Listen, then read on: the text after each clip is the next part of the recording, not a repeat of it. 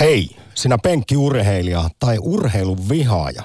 Millaisia tunteita seuraavaksi kuultava äänimaailma sinussa herättää? Onko se aivan ihanaa, jopa parempaa kuin seksi? Vai täysin älyvapaata puuhaa, jossa aikuiset ihmiset regressoituvat pikkulapsiksi? Suomi saa mitalin tänään, mutta mikä on väri? Tuleeko kultaakin? Siitäkin vielä taistellaan todella rajusti. Loppukirikamppailu. Ja Venäjä on kolmantena. Kukaan ei pääse irti ja kolmikko laskee tänne. 300-400 metriä matkaa maaliin. Ja Saksa ensimmäisenä. Jauhojärvi tuohon kovaan mutkaan. Ruotsi on jäänyt 100 metriä. 80 metriä. Sieltä ei mitaleilla tulla. Ja Sami puikkaa sisäkautta. On päästä ja pääsee ensimmäiseksi. Ja nyt Saksa kaatuu. Sami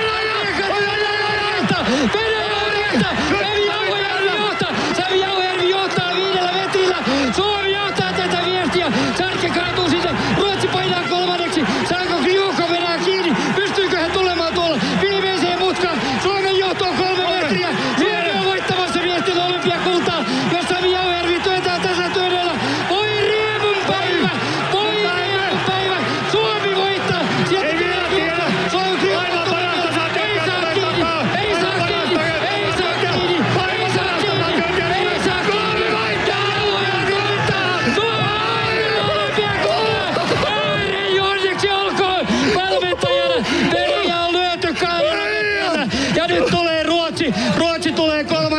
Sitten tulee Norja, sitten tulee Sveitsi.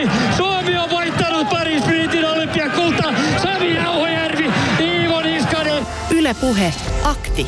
Arkisin kello 11. Yle Puhe. Oliko tuossa mitään järkeä? Vai syntyykö se transcendenttinen kokemuksesi juuri siitä, ettei tuota hetkeä koeta järjellä, vaan puhtaalla, jonkinlaisella alkukantaisella tunteella? Aktissa pohditaan tänään puolen päivään saakka huippu- ja ammattilaisurheilun sekä penkkiurheilun idea-olemusta ja kenties järjettömyyttä. Studiossa allekirjoittanut urheilun seuraamisesta huonoa omaatuntoa poteva Korhonen sekä aivan liian intohimoinen urheiluromantikko insinööri Putkonen. Hoho, ei tällaisia pysty kuuntelemaan itkevät. Ei. Sulla on oikeasti puto kyyneleet silmissä.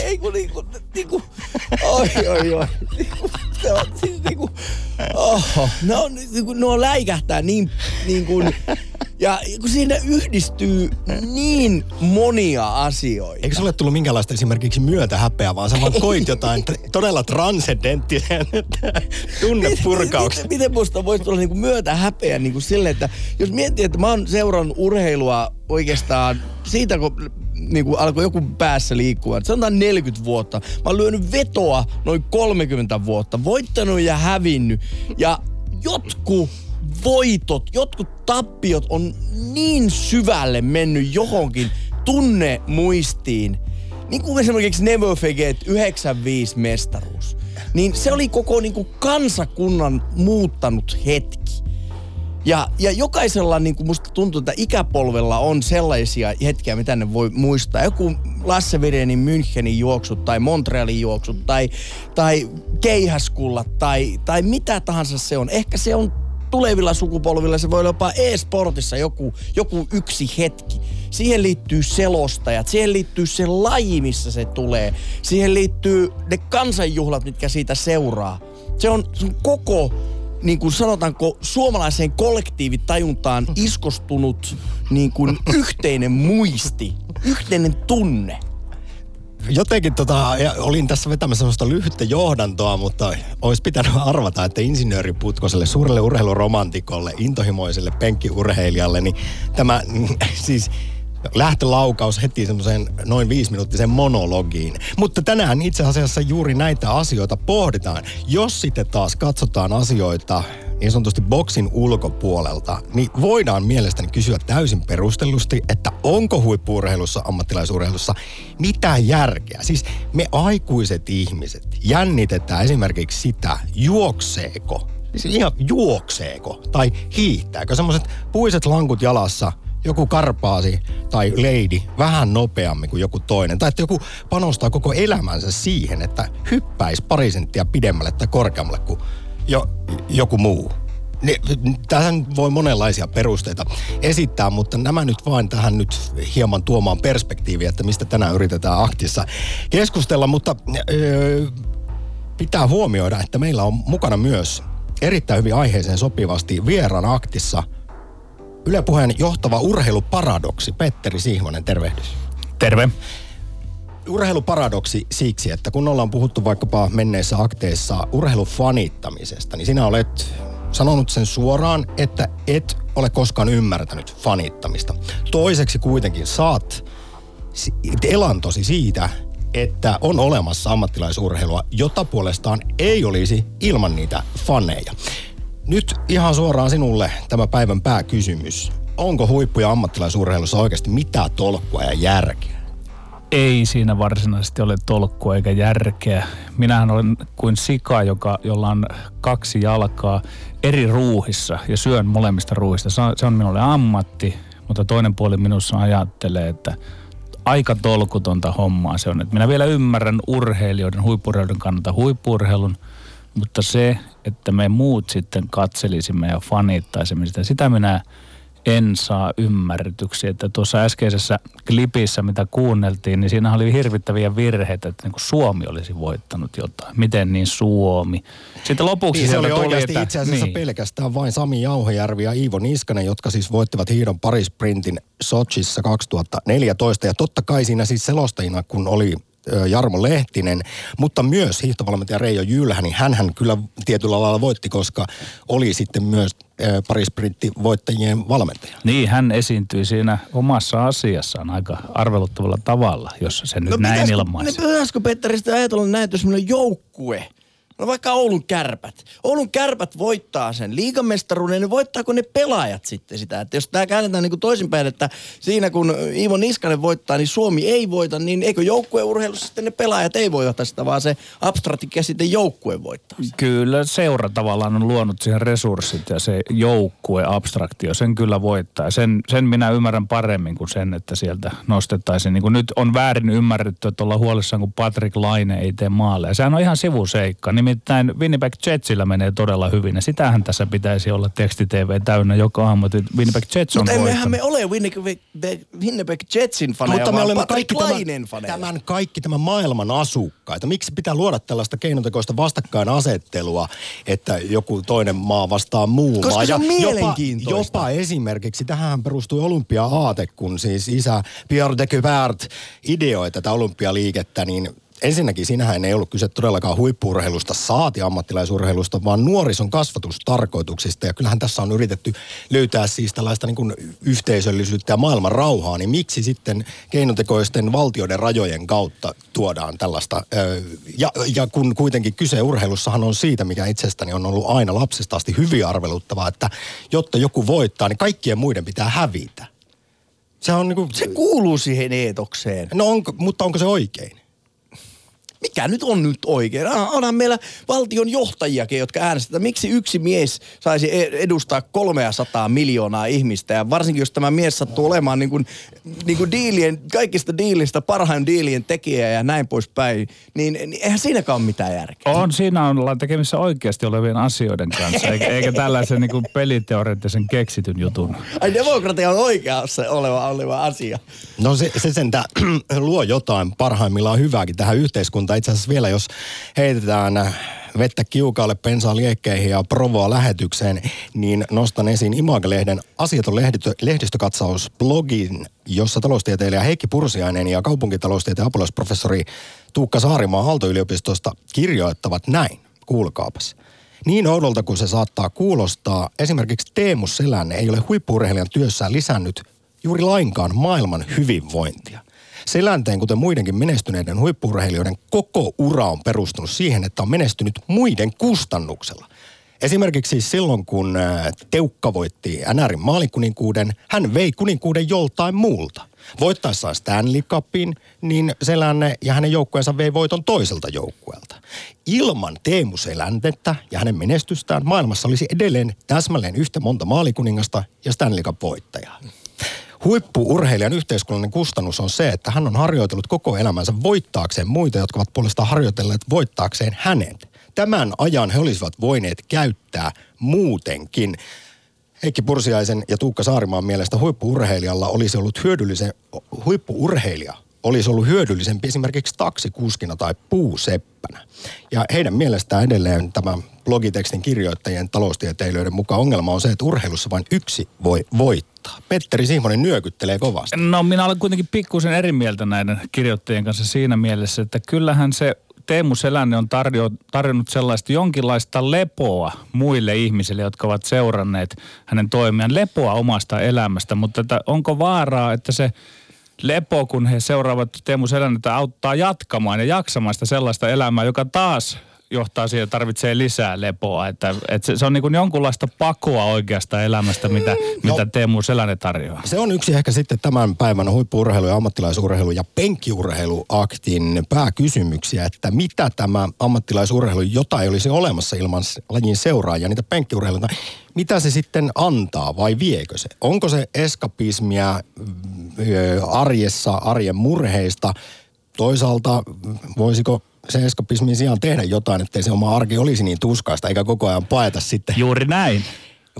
Vai onko se puhdasta? Esimerkiksi mitä urheilu sitten on? Onko se on kulttuuria, mutta onko se jopa taidetta, suurta estetiikkaa? Minkä takia sinä, rakas kuulija, seuraat urheilua? Mitä siitä saat? Näillä kaikilla teemoilla kuljetaan eteenpäin tosiaan kello 12 saakka ja toivotaan kommentteja. Kuinka intohimoinen penkkiurheilija olet? Oletko koskaan miettinyt, että miksi tai miten suuri urheilun vihaaja olet? Aiheuttaako ihan se siis, kun massat mesoaa torilla hunajat housussa, niin pelkkiä myötähäpään tunteita vai oletko sinä juuri se, joka sillä torilla heiluu ilman paitaa älyämpärissä? Nyt lähdetään liikkeelle. Soittoja tulemaan. Yle Puhe. Akti. Soita 020 690 001. Amerikkalainen mies nimeltä Floyd Mayweather tienasi toissa vuonna $285 miljoonaa toisen ihmisen lyömisestä. Ja tuo toinen kaveri oli nimeltään Conor McGregor, joka sitten sai itse kyllä korvaukseksi periaatteessa $99 miljoonaa siitä, että siis otti turpaansa. No, argentinalainen herra nimeltä Lionel Messi, jolla on muuten sama syntymäpäivä kuin itsellä, ansaitsee puolestaan joka tunti ympäri vuorokauden €2,000. Ihan vaan siksi, että on äärimmäisen taitava käsittelemään jaloillaan sellaista valkoista polyuretaanista valmistettua kuulaa. Rakas kuulija, onko tässä mitään järkeä? Niin, joo. WhatsAppeja.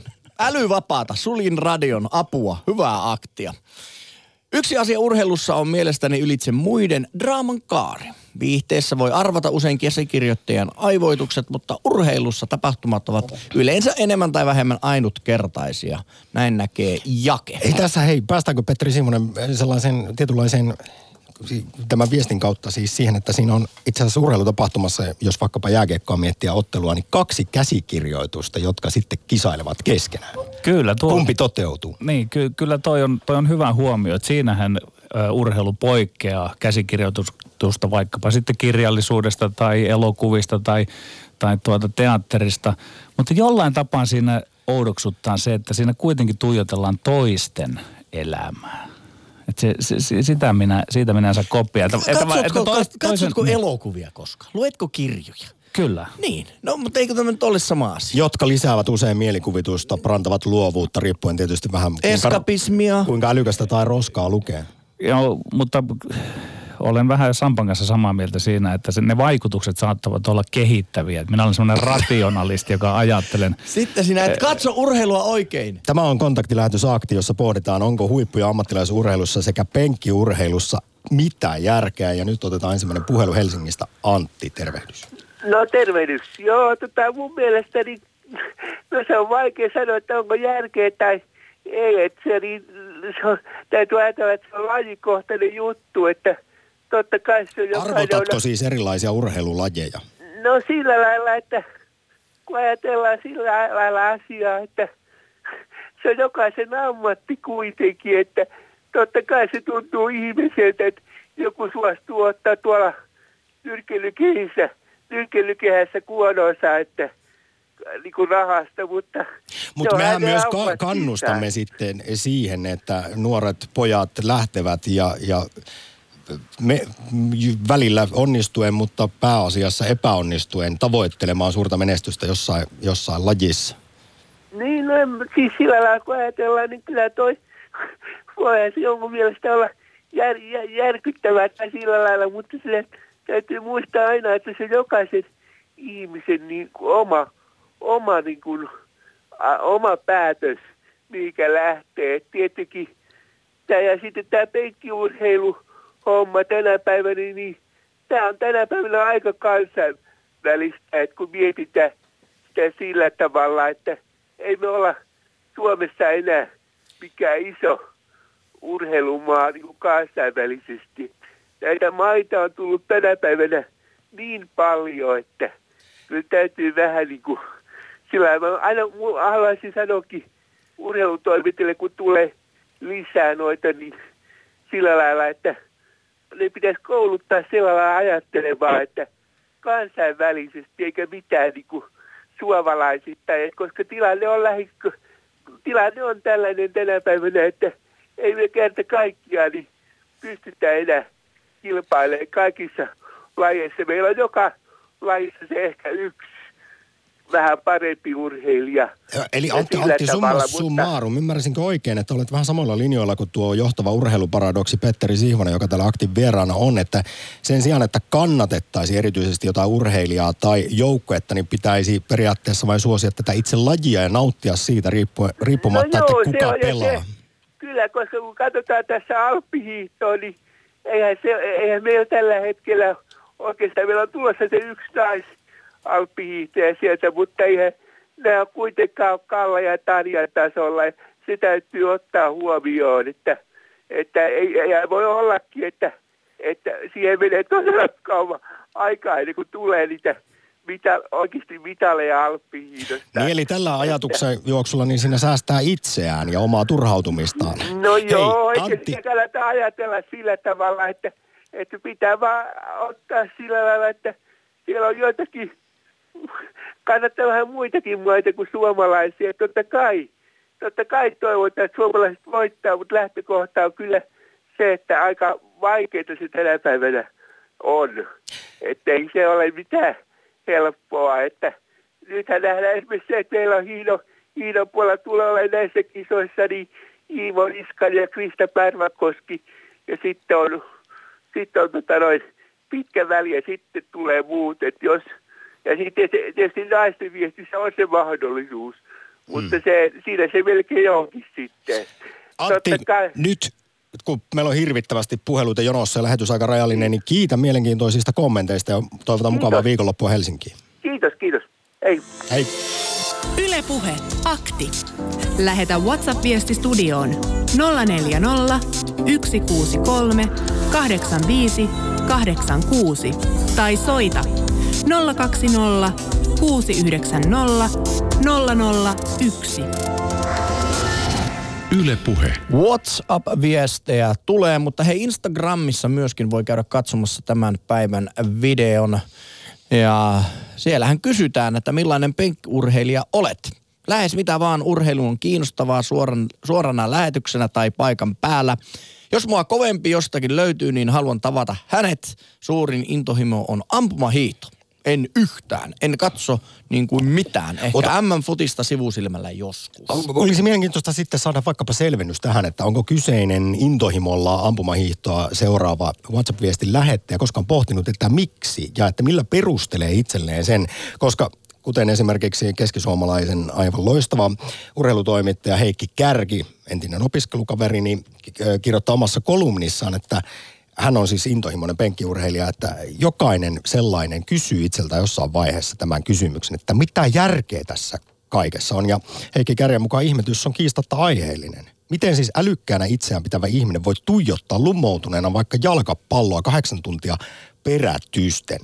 Ja hän on sitten joutunut paljon tämän asian kanssa myös painimaan, että toisten hikoilu niin voi kiihottaa niin minkä paljon. Minkä takia joku sinfonia oli teidän mielestänne hyvä? En minä tunne musiikkia niin hyvin, että mä osaisin mennä johonkin partituureihin tai johonkin sävelkulkyihin. Se tuntuu hyvältä, niin silloinhan sen täytyy olla hyvä. Eli se antaa tunnetta. Sä tunnet olevasi elossa, elämyksiä. Tunnen kuuluvani johonkin itseämmin suurempaan. Kaikkia näitä, mitä esimerkiksi musiikki tuottaa. Sitten Tampereelle, jossa on lätkäjanaria, kendojanaria, futisjanaria, miten se sanottiin? Sakari, tervehdys. Joo, morjesta. Sulla on kuulemma jalkapallon ja jääkiekon kausikortit. Joo, kyllä tosiaan ja ihan tämmönen... Pidän itseäni tämmöinen aika niin kuin joukkueuskollisena. No millä sinä perustelet itsellesi sen, tai siis miten olet selittänyt sen, että onko huippu- tai ammattilaisurheilussa oikeasti mitään järkeä? Saati sitten penkkiurheilussa, että sinä aikuinen mies katsot, kun toiset hikoilee ja tekee sitä vielä työkseen. No mun mielestä se on niin kuin katsojalle semmoista pakoa arjesta, että... Se on, mä vähän suhtaudun siihen samalla lailla kuin niinku muihin harrastuksiin, että vähän niinku sama niinku pantireeneihin menisi, kun menee sinne jäähalliin kattoon sitä peliä. Aivan. Tällöin. Ymmärrän. No millä asioilla sä, Sakari, lähdit soittamaan? No joo, oli mulla joku asiakin oli tässä kyllä, mutta No mutta hei, mä esitän kysymyksen. Oletko sinä esimerkiksi joutunut luopumaan jostakin? Koska minä olen sitä mieltä, että jos ihminen ei joudu jostakin asiasta luopumaan jotain, niin silloin se ei ole se hänelle arvokas. Tai siitä ei ole haittaa muille, siitä omasta intohimosta. Niin oletko sinä joutunut jostain luopumaan seuratissasi urheilua? No totta kai se on, kun töissä käy ja sitten on noita muitakin harrastuksia, niin totta kai se on niinku se aika, mitä siinä... Silloin tietenkin joutuu vähän sitten sommittelemaan sitä omaa aikataulua, että se menee vähän nyt tämän pelien ehdoilla, joutuu sitten suunnittelemaan noita hommia. Että. Jos minä kysyn Sakarilta sen verran, että kuinka tärkeää siinä lätkä- tai futismatsissa käynnissä on se, että pääsee sinne osaksi ryhmää? Onko se tärkeä osa sitä kokemusta, kaltaistensa joukkoon? Yhteisöllisyys. No... Kyllä mä niin kuin sanoisin, että se on justiin, se on semmoinen niin kuin sosiaalinen tapahtumakin myös ja justiin kun esimerkiksi tuolla jääkiekkopuolella istut samalla paikalla, istut siinä vaikka niin kuin muutaman vuoden, niin siinä tulee niin kuin tutukseen vieruskaverinkin kanssa sillä ja se on vähän niin kuin, sitten sitä vähän niin kuin aina kun matsiin menee, niin siinä vähän niin kuin näkee taas kaverin siinä vieressä taas ja heittää läppää siinä ja muuta, että kyllä se on semmoista sosiaalista kanssakäymistä. Näin se kyllä varmasti on. Vielä Sakari sieltä Tampereelta, kerro oma näkemyksesi siitä, että mitä sun mielestä urheilu on? Onko se kulttuuria tai jopa taidetta? Pitäisikö taiteen käsitettä laventaa? Vai onko urheilu pelkästään leipää ja sirkushuveja ja matalaotsaisille massoille? No... Viihdettä se mun mielestä niin kuin on sillain pääasiassa, mutta onhan sillä myös semmoinen niin kuin, mitenkä tämän sanoisi, semmoinen kansanterveydellinen esimerkki siinä huippu-urheilussa, että kuitenkin kun nähdään niin kuin tämmöisiä paljon treenaavia huippu-urheilijoita nähdään tekemässä sitä suoritusta, niin toivottavasti siitä sitten jollekin on myös semmoinen esimerkiksi myös, että kannattaa liikkua ja siitä voi tulla jopa ammatti sitten lopulta. Sä olet, Sakari, aika lailla samaa mieltä kuin mitä olympiakomitea aivan hiljattain määritteli. He tekivät ison nivaskan ja tämmöisen selvityksen siitä ja tietyllä lailla perustelivat sitä, että mitä huippu-urheilu on, millä se perustelee olemassaolonsa. Siihen voidaan pureutua ihan kohta Aktissa. Nyt mahtavaa viikonloppua Tampereelle. Kiitos soitosta. Onne, kiitoksia. Moi. Yle Puhe, Akti. Lähetä WhatsApp-viesti studioon 040 163 85 86 tai soita 020 690 001. Yle Puhe. Mainitaan pikaisesti, että tosiaan Suomen olympiakomitea käynnisti huippu-urheilun yhteiskunnallisten ulottuvuuksien pohdinnan tuossa aika lailla vuosi sitten, ja osana tätä pohdintaa saatiin sitten katsaus huippu-urheilun yhteiskunnallisista vaikutuksista ja tosiaan perustelusta sen olemassaololle ja olympiakomitean mukaan. Huippu-urheilun yhteiskunnallinen perustelu koostuu muun muassa siitä, että se opettaisi hyvää kilpailua ja muita elämäntaitoja sekä tuo iloa kansalle ja näyttää, että mahdoton ei ole mahdotonta. Lisäksi huippu-urheilu rakentaa Sakarinkin mainitsemaa yhteisöllisyyttä ja että kuulemma huippu-urheilu ja sen tapahtumat antaisivat yhteiskunnalle enemmän kuin ottavat. No näistäkin on sitten päinvastaisia esimerkkejä paljonko on otettu takkiin, kun järjestetään suuria urheilutapahtumia, siis hashtag olympialaiset. Ja viimeiseksi olympiakomitea toteaa, että huippu-urheilu vahvistaa kansallista identiteettiä. Ja tätähän on paljon pohdittu, että totta kai sotavuosien jälkeen etenkin, niin suomalainen huippu-urheilu rakensi, vahvisti kansallista identiteettiä, mutta että onko tilanne enää nykypäivänä niin?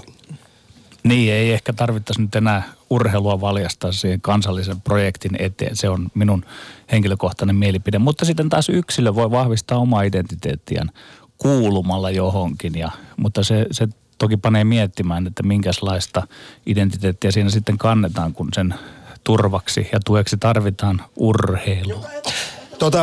Sen verran mainitaan, koska kohta saadaan kriittinen puhelu ääneen Aktissa, kun puhutaan huippuammattilaisurheilusta, että Suomessa on tietysti urheiluhulluja, mutta erittäin urheiluvihamielisiä ihmisiä, kuten myös Yle Puheen kuulijoissakin, niin aloin miettiä, kun mainitsin tuossa vaikkapa olympialaiset, että kuinka paljon ammattilaisurheilu sitten herättää närää enemmän näiden lieveilmiöiden takia. Sponsorit, doping ja esimerkiksi nyt FIFA-tikunnokassa suuri korruptio, tai jos puhutaan jääkiekosta, niin moni kokee juuri nämä kaukaloväkivallat tai fudiksessa huliganismit sekä sitten loukkaantumiset ja uran jälkeiset aivovammat sellaisiksi, jotka lisäävät ehkä sitä närkästymistä. Minä ajattelen sen niin, että ensin on olemassa se tietty urheiluvihamielisyys ja sitten tartutaan ihan aiheesta varmasti näihin urheilun erilaisiin lieveilmiöihin. Löydetään perusteluita sille omalle kyllä V-käyrän nousulle. Martti. Kyllä, Helsingissä Martti, morjesta. Morjesta. Sun mielestä urheilu lähtee kivikaudelta. Näinkö se on? No mä tähän alkuun ensin, että mä en ole mikään iso fani, saatan seurata, jos jotain tulee niin kuin kohdalle, mutta niin en sillain niin kuin tähän tunteeseen ole ikinä päässyt mukaan. Ja siihen on varmaan osa selitys se, että mä lapsena sairastin sillain, että mä sitten niin kuin näissä liikuntaurheiluun, niin mä niistä jäin aina sitten niin kuin huonommaksi, että en ole sillä tavalla tähän tunteeseen täysin päässyt mukaan, mutta se... Voisiko muuten, Martti, anteeksi, joillakuilla se sellainen vastahakoinen suhtautuminen huippu-urheilun tai ammattilaisurheilun kummuta sieltä lapsuudesta vastaavalaista tapauksesta, että kun jos on aina hiihtänyt niillä huonommilla suksilla ja tullut niissä piirimestaruuskisoissa tai koulujen välisissä kilpailuissa viimeiseksi, niin sitten on alkanut ylipäätään vihaamaan liikuntaa ja urheilua. Kyllä, mutta että mä en kyllä niin kuin vihakkaan, mutta että siihen semmoiseen tunteeseen en ole ehkä päässyt mukaan, mutta se, että niin jäänyt sitä niin kuin, mutta en ole mitenkään vastahankaan, mutta on jäänyt joskus sitä miettiä, että mistä ihmeestä tässä oikein on kysymys ja mun niin kuin selitys kumpuaa tosiaan jostakin kivikaudelta, että kun että oli heimot ja oli yhteisöt ja sitten kun se vieras tuli siihen, niin se oli pelottava ja uhkainen, lyötiin nuijalla päähän. Mutta sitten kumminkin tajuttiin, että sitä kanssakäymistäkin tarvittiin ja käytiin kauppaa ja oli sitten vuosittaisiin rituaaleihin, oli tapaamisia ja näin poispäin. Näin mä niin kuin kuvittelen. Niin sitten kumminkin tätä... Varsinkin nuorten miesten tätä vihamielisyyttä, niin purettiin sillä tavalla, että kokeiltiin, että kuka heittää keihästä pitemmälle ja kuka lyö nuijalla lujempaa. Nuoret kundit testosteroni päissään saatiin sitten hallituissa olosuhteissa purkamaan niitä aggressioita. Juuri näin. Ja itse asiassa Tahko Pihkala muuten oli hyvin samoilla linjoilla, Martti, kuin sinä. Hänen mielestään siis urheilussa oli kyse esimerkiksi erittäin suurella syyllä siitä, että sillä oli yhteisöllinen tehtävä sotajoukkojen voiman kasvattajana. Tämäkin tuossa juuri mainitsit. Joo, mutta myös sen aggression hallinnasta, eli niin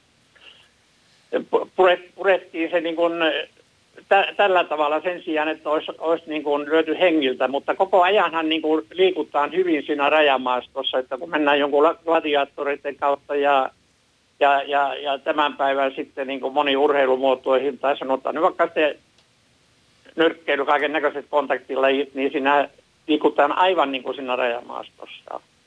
Että se niin kuin siinä myöskin sen kautta niin puretaan näitä tämmöisiä hyvin alkuperäisiä tuntemuksia ja puhutaan jalkapallon huliganismista ja kaikista. Siinä on koko ajan niin kuin tässä rajamaastossa.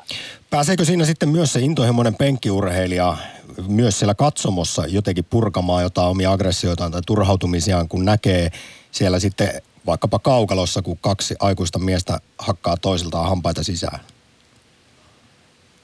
Siis jotain siinä puretaan. Välillisesti siinä sitten tämä kiihkossa oleva insinööri Putkonen ilman paitaa siellä Oulun Kärppien katsomossa, niin hän saa siinä sitten jotain keski-ikäisen miehen turhautumisia purettua.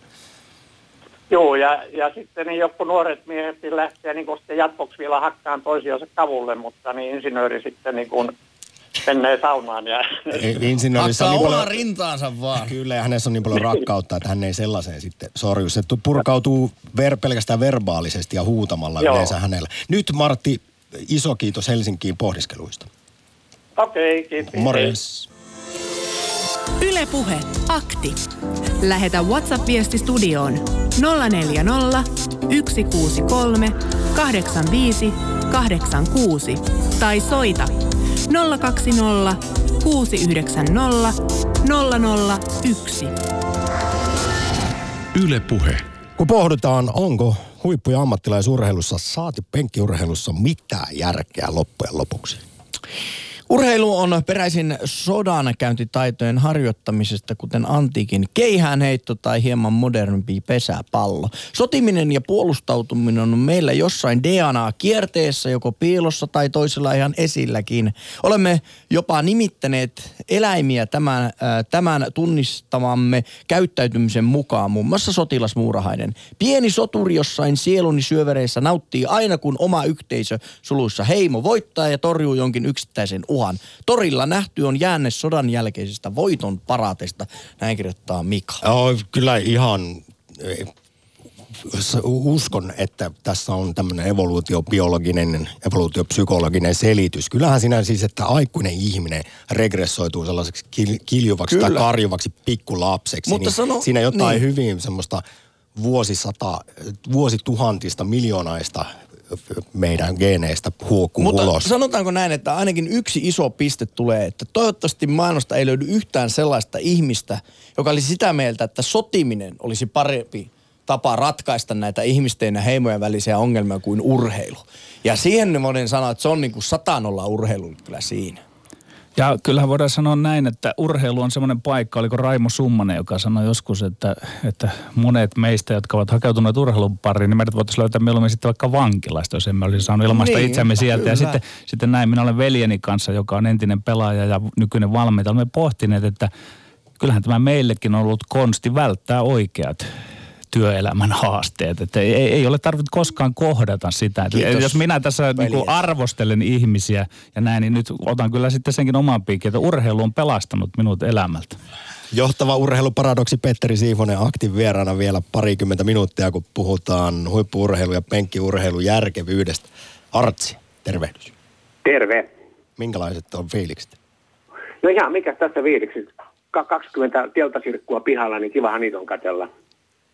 Kuuntelitko samalla sitten intensiivistä hiihtoselostusta? Ja nythän on SM-hiihdot, no, Matraan menossa, ja puheessakin ne kuuluu. Kyllä mä kuuntelin sen hullun huutamisen. Niin, me kuulimme siis Sotsin olympialaista parisprinttivoitto, Iivo Niskanen meiningit Jarmo Lehtisen suusta ja Reijo Jylhän tämä, joka on jo nyt. Se on, siitä tuli tällainen siis ikoninen suomalainen hiihtoselostus jo tapahtuessaan Sochissa 2014. Joo. Minkälaisia tunteita sen muuten sinussa siis herätti? Oliko se... Joo, semmoisia tunteita, että pitää siinäkin, olisi pitänyt nähdä niin kuin sen tapahtuman sisälle, että jos siinä olisi kaikki pysynyt pystyssä ja hiihdetty se niin kuin hiihtämällä, niin kenties meillä olisi 2 olympiavoittajaa vähemmän. Mutta minkälainen... se tuli niin kuin toisten niin kuin siivellä. Mutta entäpä sitten se, tässä lähdettiin alussa ehkä siitä tunnelatauksesta, joka huokui läpi sitten hiihtoselostaja Jarmo Lehtiseltä ja kommentaattorivalmentaja Reijo Jylhältä. Se kun nämä 2 aikuista miestä menivät siis täysin sekaisin. Niin jos katsot jälleen, tässä yritetään vähän ehkä katsoa ulkopuolelta tätä meidän suhtautumista huippu- ja ammattilaisurheiluun ja että kuinka suuria tunteita se meissä herättää, että miten sen sitten perustelee sen jotenkin järkevyyden? No se on varmaan, ne on niin sisällä siinä omassa lajissaan, että sitten kun se kerran räjähtää käsiin, niin se itsekontrollihan siinä petti. Mutta siis insinööri Putkonen, joka ei ole mikään erityinen siis suksia, niin hänkin alkoi tässä, kun kuuntelin mä selostuksen lähetyksen alkuun, niin alkoi itkeä ihan vilpittömästi.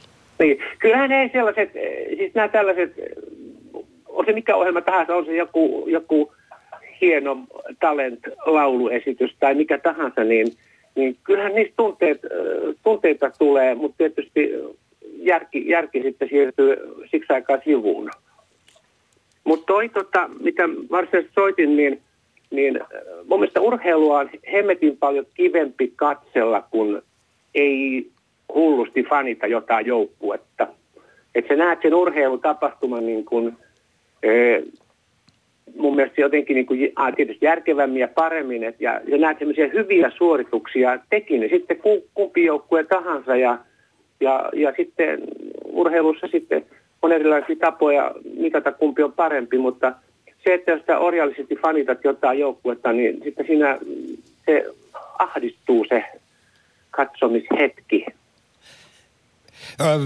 Tässä on monenlaisia koulukuntia ymmärtääkseni, Artsi. Joillekin juuri on urheilun seuraamassa kyse tällaista enemmän analyyttisestä tapahtumasta, kuten sinulle. Ja sitten saatetaan ajatella, että ne aivan maailman huiput, Roger Federerit tai Lionel Messit, heidän suorituksensa siinä kentällä ovat jotain jo taidetta, estetiikkaa, sellaista, mitä ei voi kuin ihailla.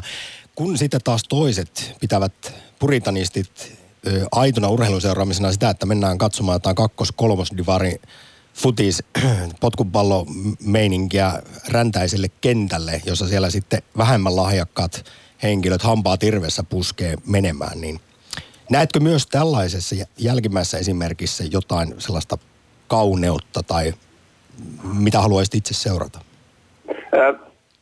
No tietysti sehän on jokaisen subjektiivinen tapa ajatella ja jostain se on kivaa mennä siinä. Mutta mä oon enemmän ihaillut siis amerikkalaisten suhtautumista, kun siellä on olemassa, ainakin he markkinoi hirveän maailman parhaita sarjoja ja NFL sun muuta, että jenkit on tajunnut sen, että mennään viihde edellä ja se toisiksi tärkein asia, mun mielestä, mä oon ymmärtänyt, niin toisiksi tärkein asia on sarjapiste. Mutta Suomessahan me ajatellaan, Petteri varmaan pystyy kommentoimaan, mutta mä oon jotenkin sitä, että me mennään ihan eri päin, että meillä on sarjapisteen tuijotus on tärkein ja sitten tulee se vasta itse tapahtuman viihtyisyys. Mutta jenkit on tajunnut, miten tehdään business.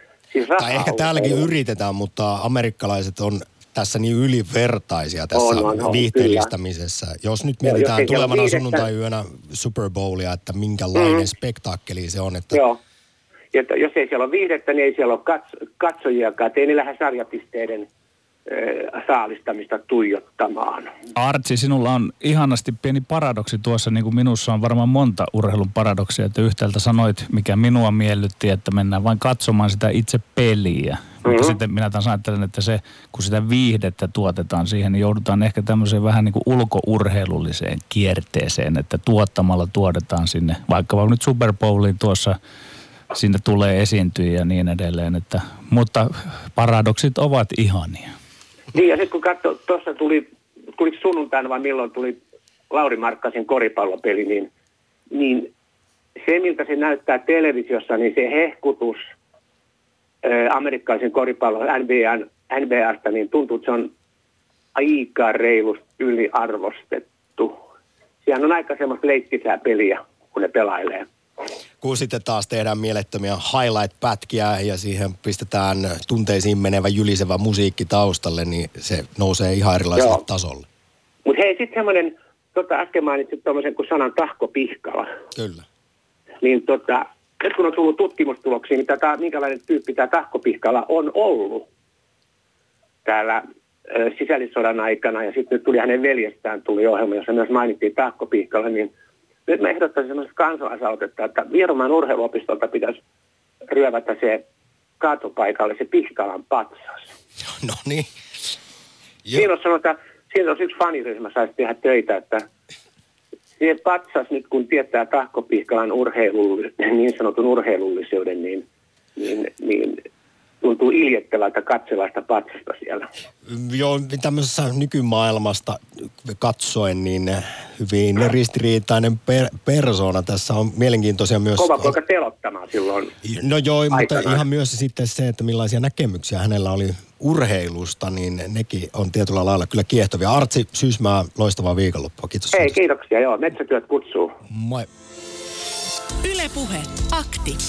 Lähetä WhatsApp-viesti studioon 040 163 85 86 tai soita 020 690 001.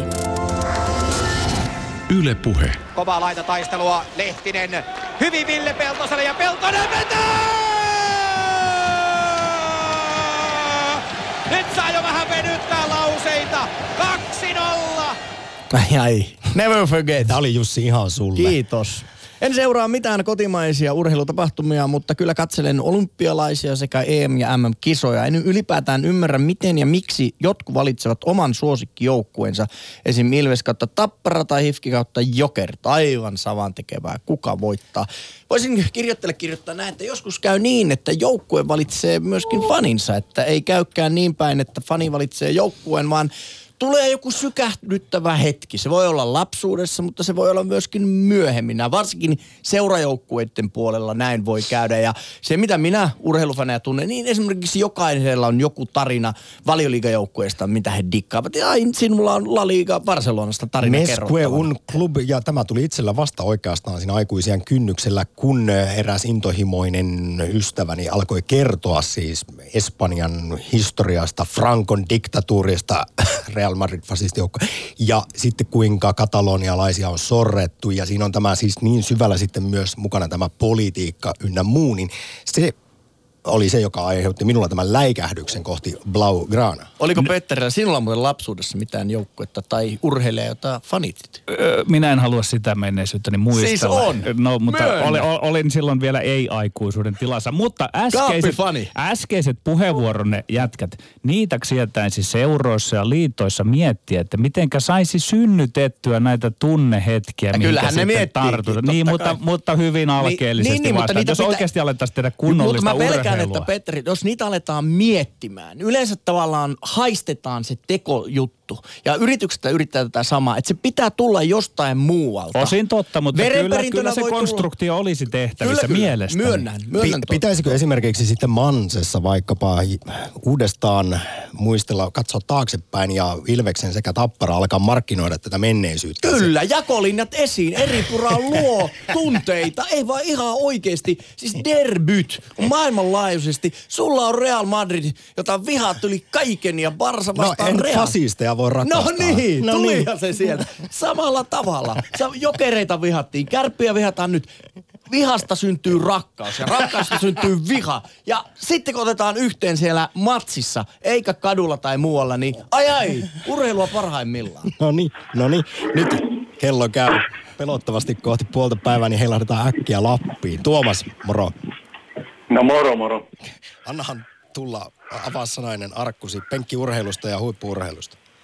No niin, eli tunne asia aika pitkälti tämä urheilu on, että mullakin nuorempana, vaikka en hirveästi harrastanut liikuntaa silloin, niin penkkiurheilu tuntui ihan järjettömältä, että miksi sitä pitää niinku sohvalta katsoa, kun toiset hikoilee ja jännittää vielä sitä kaupan. Niin, nimenomaan.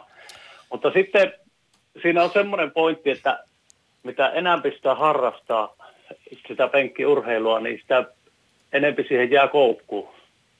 Ja siitä sit tulee semmoinen, se antaa niinku jännityksen tunnetta, kun siihen on päässyt sisälle siihen penkkiurheiluun. No näinhän se on, ja voisiko tähänkin ottaa sitten ehkä tällaisen evoluutiopsykologisen, evoluutiobiologisen selityksen, että kun me elämme kuitenkin aika turvallisessa maailmassa, jossa nämä Maslowin tarvehierarkian alimmat pykälät on ylitetty, päivittäinen elo ei ole sellaista selviytymistä ja kuoleman pelkoa, niin jostain sitä se ihminen edelleen ihmislajin historian takia niin tarvitsee semmoista jännitystä. Kyllä.